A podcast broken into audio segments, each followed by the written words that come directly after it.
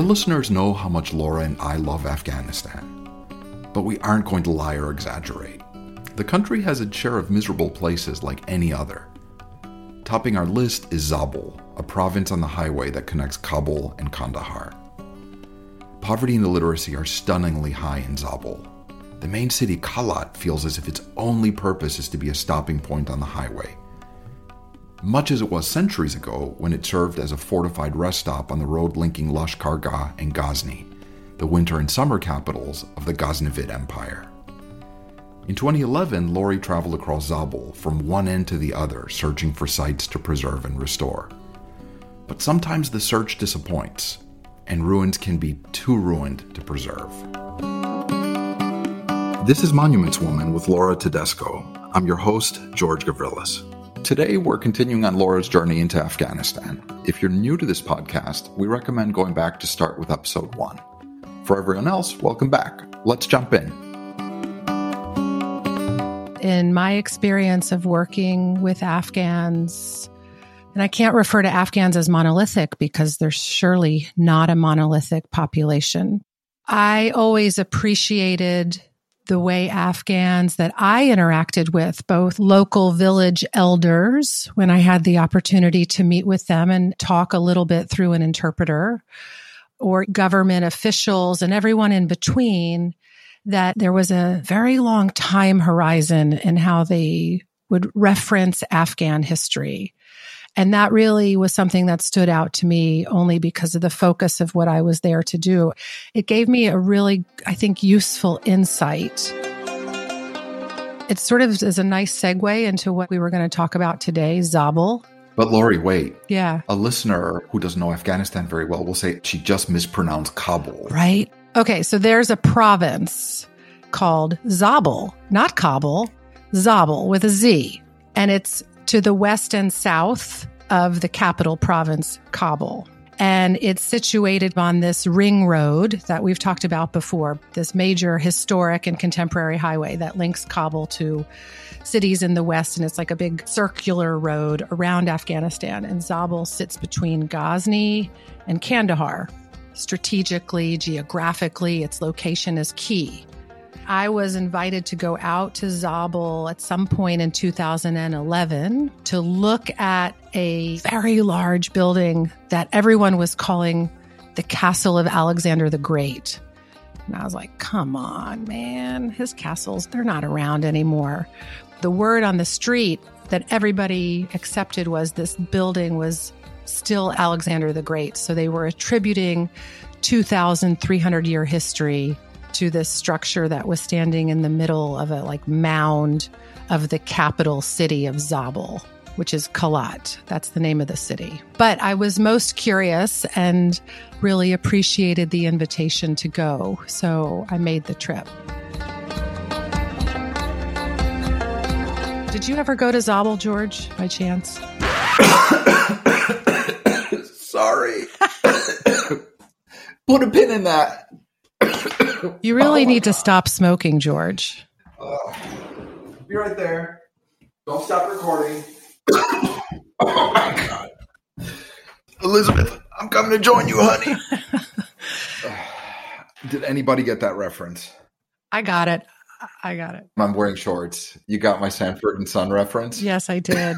Just light up another cigarette. We'll be good to go. Yeah. Okay. Lori, do you want to re ask the question? George, I didn't know if you maybe had the pleasure of visiting Zabul yourself one day. Hell no. I mean, you think that given a choice that that's where I would visit? There's Herat, there's Mazari Sharif. I love Mazari Sharif. And you know I love Kabul more than anything, but I would not be caught dead in Zabul. And that's not just for security reasons. Of all the places to see in Afghanistan, that is not on my bucket list. and it's not because somebody misspelled Kabul. You don't know what you're missing. I'm sure it's amazing, but for some context, it is poor as poor can be. Yeah, it is staggeringly poor. Even by Afghan standards, it's a very poor place. I looked up a couple things because, admittedly, that's one province that I know very little about. And I was surprised because it's a relatively large province, and yet it only has 400,000 people. Mm-hmm. And Kalat, the provincial capital that you mentioned, only has a population around 50,000, mm-hmm. at least on a permanent basis. We don't know what the refugee situation is like now as the Taliban has taken over so many areas around it. Right, right. I didn't realize the population was that small, but when I was there, it seemed very sparsely populated. Right. And I also looked up some UN reports it's one of the poorest places in Afghanistan and and in a country that otherwise made so many strides in girls' education, that too is a laggard province where only 28% of the girls last time I checked a report were in school. Yeah. When I was there, I remember hearing that literacy rates for women were less than 1%. That's probably right. And I, I remember being really struck, really, really struck by that. Less than 1%.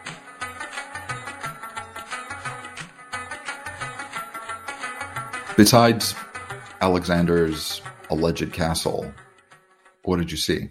A lot for the four or so days that I spent there.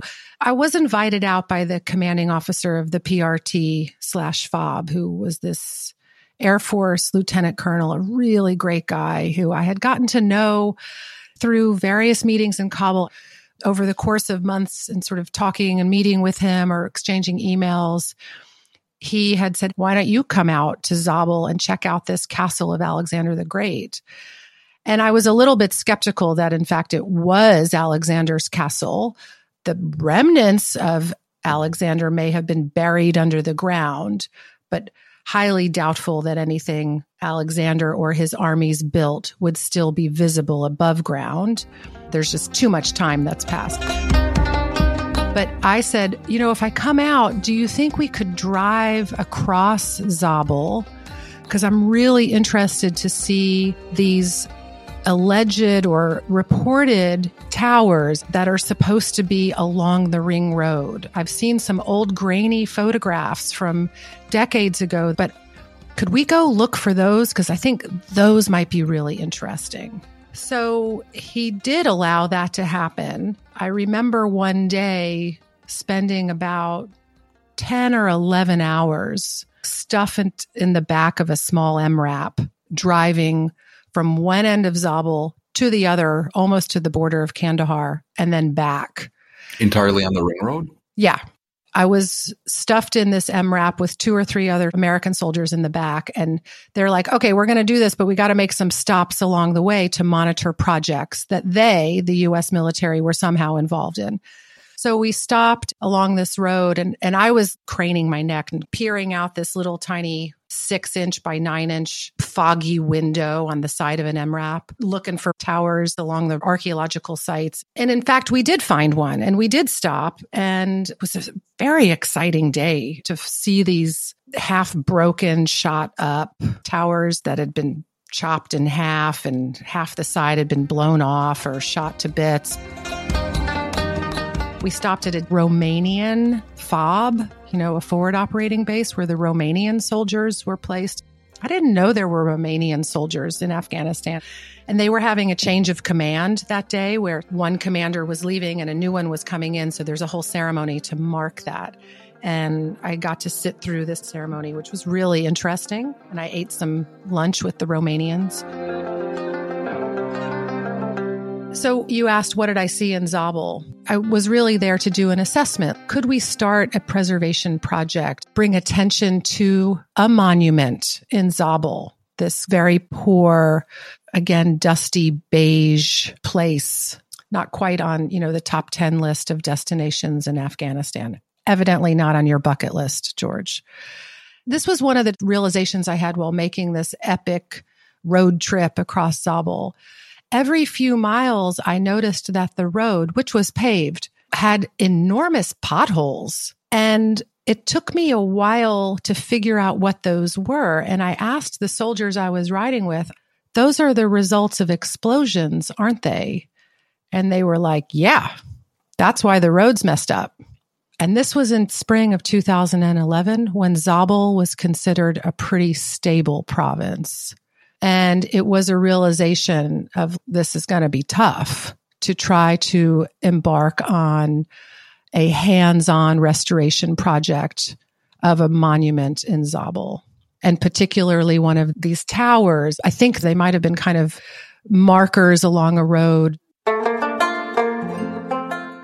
And I really was only able to stop and get up close and personal with one of them. What was left was only about 12, 14 feet tall. And half of it on the side. So if you were to take a cheese slicer and slice down half of it, that was all exposed with jagged brickwork. It looked like a rocket launcher had blasted half of it off. The destruction on it did not look just the result of sort of natural neglect and erosion. It didn't appear that way at all. It appeared more kind of that that structure experienced something dramatic. And it was thrilling to see. I will say, even in its state of disrepair and degradation, it was thrilling to see. And we genuinely really thought through what can we do here? And the US military helped provide protection if we were to send out a team or who would work here. We'll figure out where to get the bricks later, but first let's just try to think about some big picture solutions. And the conclusion was I don't think we can do this. When you're there and you're looking at it and you're doing something that's ultimately on the spot forensic analysis, what are archaeological practices like? What do archaeological regulations or mores tell you? Are you able to remove a couple pieces and take them back to the museum for analysis? What are you able to do and what are you not able to do with artifacts that you find on the ground in an unsecure location? There are international standards and charters, like a body of rules in the international heritage preservation world that in principle practitioners are to follow, are to adhere to. In this case, we're not talking about artifacts on the ground. I wasn't doing an archaeological survey where I was walking around looking for artifacts that might have surfaced over the course of sort of rain seasons or whatever. I was looking at standing monuments in general and this particular standing monument in Zabul. And when we made the stop on the side of the road, like three MRAPs pull over, it's like a rest stop. You get out, you don't have a lot of time to be milling around. We weren't setting up for a picnic, we had a job to do. So I go over to this tower. I'm going to call it a tower. And I'm like, all right, I got to quickly make a visual assessment here. Take pictures, make some notes. What does the brickwork look like? What's its condition? I was with the soldiers who I remember one was genuinely curious about it, but I couldn't really consult with him on what do you think? Does this look like Ghaznavid bricks? What are their dimensions? Are they square or are they rectangular? I didn't have the luxury of being able to be there to really talk through my questions that were in my mind. So, could I have collected things and brought them back to the museum for analysis? No, I could not. There was no analysis to do at the museum. There's not an analysis laboratory there. It just wouldn't have been the proper practice. So, I didn't touch anything. I just observed, took notes, and took pictures, and tried to use that information to inform a bigger decision. I'm one gal, and I could only take on so many projects. Well, say a little bit about that because you must have been asked so many times to take on a project in this place, in that place, this province, that district. How often would you find yourself saying no? About 40% of the time. I wasn't saying no because I wanted to say no. It was, I was overwhelmed with the quantity of work and the population of American diplomats in the provinces as it became known that there was this archaeology gal at the US Embassy who was working on cultural preservation, the PRTs in the provinces were like, oh man, you should come out and check out our sites in Paktika or Ghor or Kandahar. Can you get out to Kandahar? There's some great mausoleums. And I simply couldn't do it all. I was already overwhelmed with the number of projects that were in the pipeline and active in places like Herat and in the north and in Ghazni. And then there was Mes Aynak in nearby Logar province, which was quite time consuming as well. So as a one woman gal, I had great support at the US Embassy, but I didn't have a team of people who were working with me and helping me with the paperwork and all the other details. So I had to be mindful of just not taking on more than I could handle.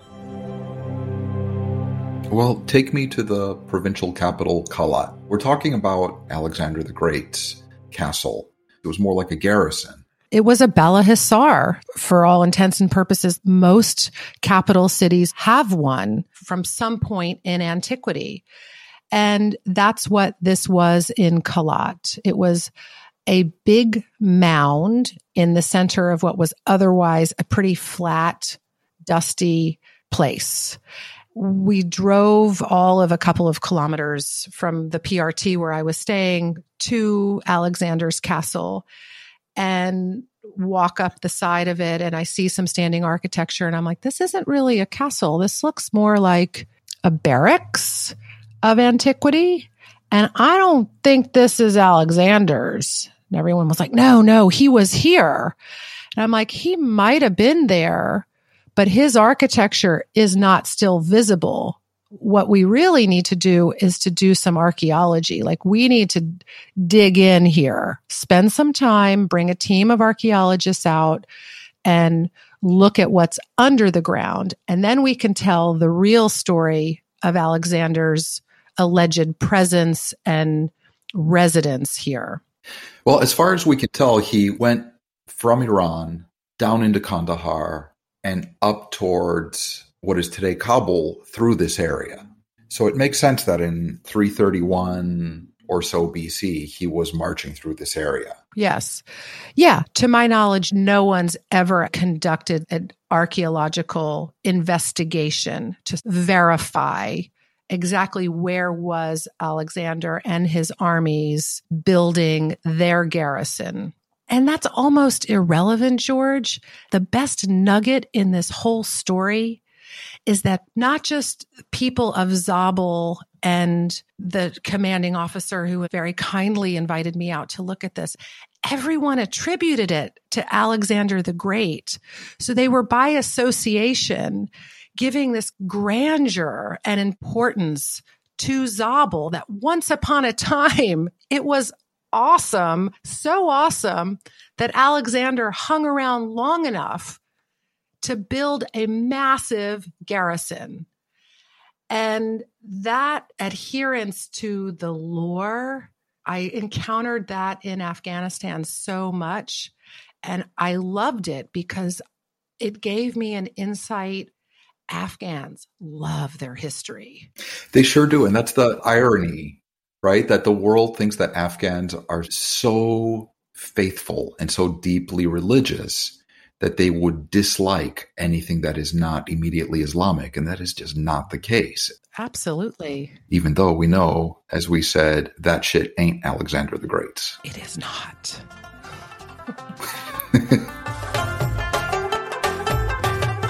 Did you go to the top of the castle and visit the glass tea house? I did. I did. The windows were cracked and broken, and no one was serving tea at that time. I would have liked to sit and have a cup of tea. It was not possible. Describe the landscape when you're up there. What does the town of Kalat and the surrounding countryside look like? All right. It's very flat, it's very beige. All of the buildings are low mud brick buildings from a high place, and you kind of look across, you can see on the roofs of some of the buildings, people might be drying fruits or carpets it didn't go as far as the eye could see, George. And when you squint, it did not look like Los Angeles. I'll tell you that. Pretty small and pretty desolate. So, on one of these trips, you stayed for four days, which meant you would be spending the night there. Where yeah. were you spending the night? What were dinners like? So, I was assigned a room. I had my own room. There was a bed. That's all I needed. I'm sure there was a shower it was fine. It met my needs perfectly. I remember I ate most of Was my- this at the PRT or at the Four Seasons Kalat? Yeah, no, the Four Seasons was being renovated. And so I was staying at the PRT that visit. I remember I ate most of my meals alone, which was also fine. I would just go to the little cafeteria and get a tray of whatever was being served which also did the trick. I remember one night I was there and I was chatting with the American diplomats who were at the PRT and they offered a Coke or something to me. They're like, yeah, they're right over there in the fridge. So I went over to the fridge and I saw there was a non alcoholic beer. And I was like, oh man, I'd really like that non alcoholic beer. And so I asked them, guys, could I have this? And they're like, yeah, sure, take it. And like seven years later, I ran into one of those diplomats and he was very nice to me, even seven years later. And he's like, I remember you drank that non alcoholic beer. And I was like, I spent four days with you and your only memory was that I drank a non alcoholic beer. like, Jesus. Yeah, Lori and her near beer. Right, right. You had some pretty illustrious company for one or two of the dinners, right? The governor was around. Oh, yeah. Governor of Zabul. He was, and I believe his name was Nazari, if I'm not mistaken, the governor at that time. And I was invited to a dinner at his residence with the commanding officer, the American Air Force Lieutenant Colonel that I mentioned. Most of the dinner was the governor and the American officer talking their business we spent a few minutes talking about Zabul's heritage, of which at that time I knew very little. I was still wrapping my head around it.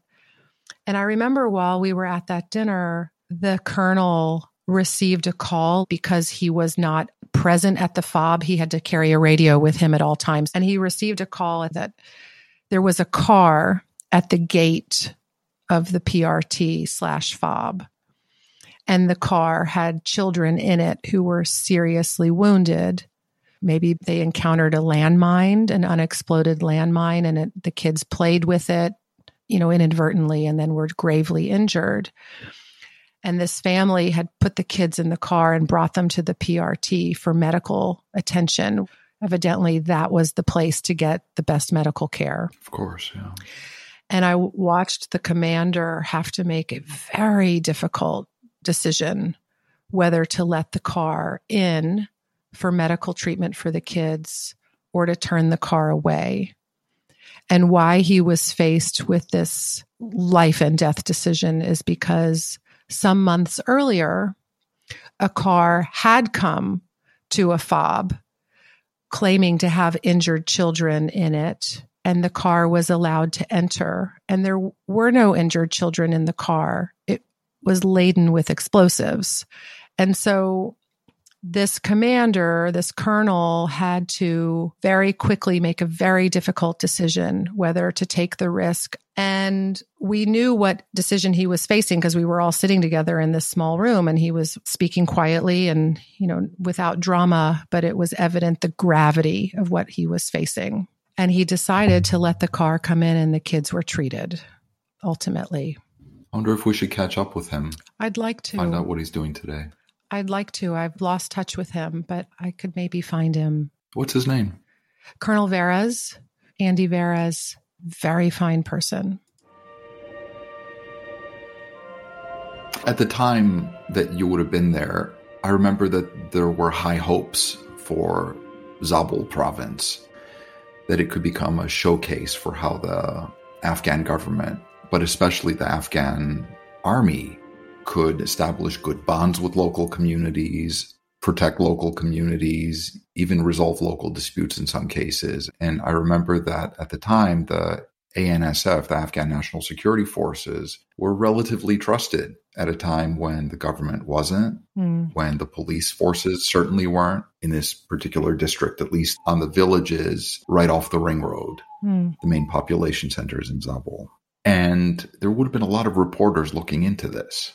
Yeah, I made ultimately several trips to Zabul, but this first one that lasted four days, I happened to be there at the same time as a New York Times reporter who was doing a story on Zabul. She was a really well known reporter. She had really a great reputation for doing excellent reporting, and she had a deep knowledge of Afghanistan. So I was pretty intimidated and she wasn't there to have anything to do with why I was there. It was a coincidence that we happened to be there at the same time. And I remember sitting around that first evening with her and with the commanding officer. And they were talking, and I was present to get some time with Colonel Verez also.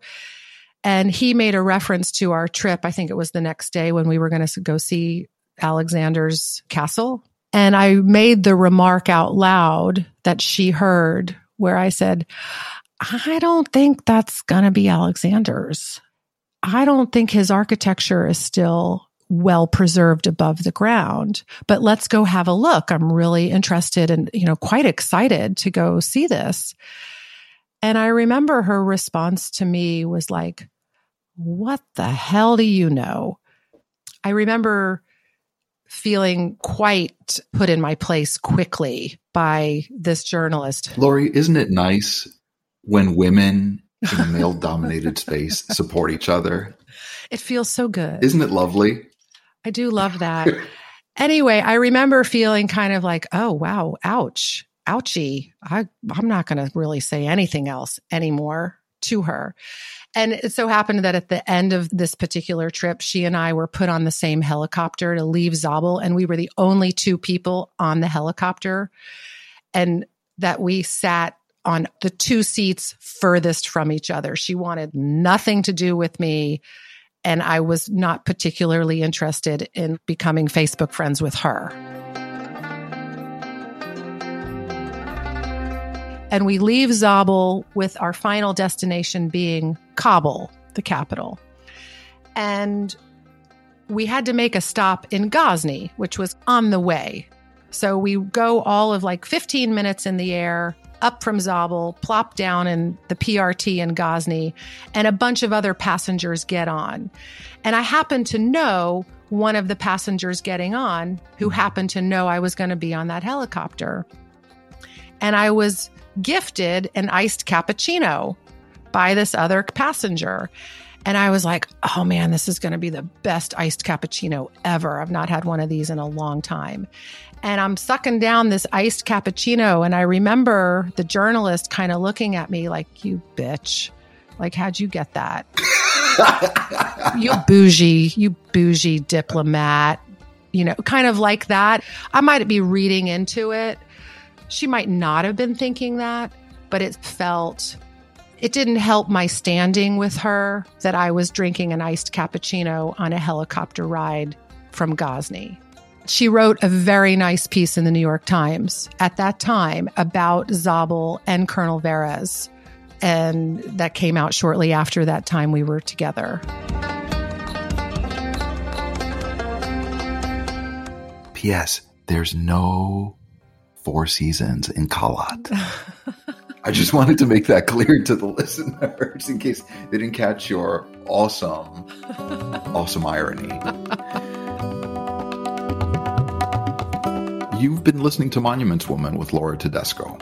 I'm your host, George Gavrilis. Don't forget to like and subscribe wherever you get your podcasts. To stay in touch, also follow us on Instagram at The Monuments Woman. Join us next week when we dive deeper. This show is produced by Christian D. Brune and May 11 Project. It is recorded by Audivita Studios and edited by Sean Hedinger and Greg Williams. The theme song is This Love by Ariana Delawari featuring Salar Nader.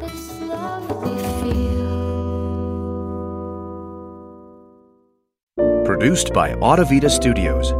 Connect your voice to the world.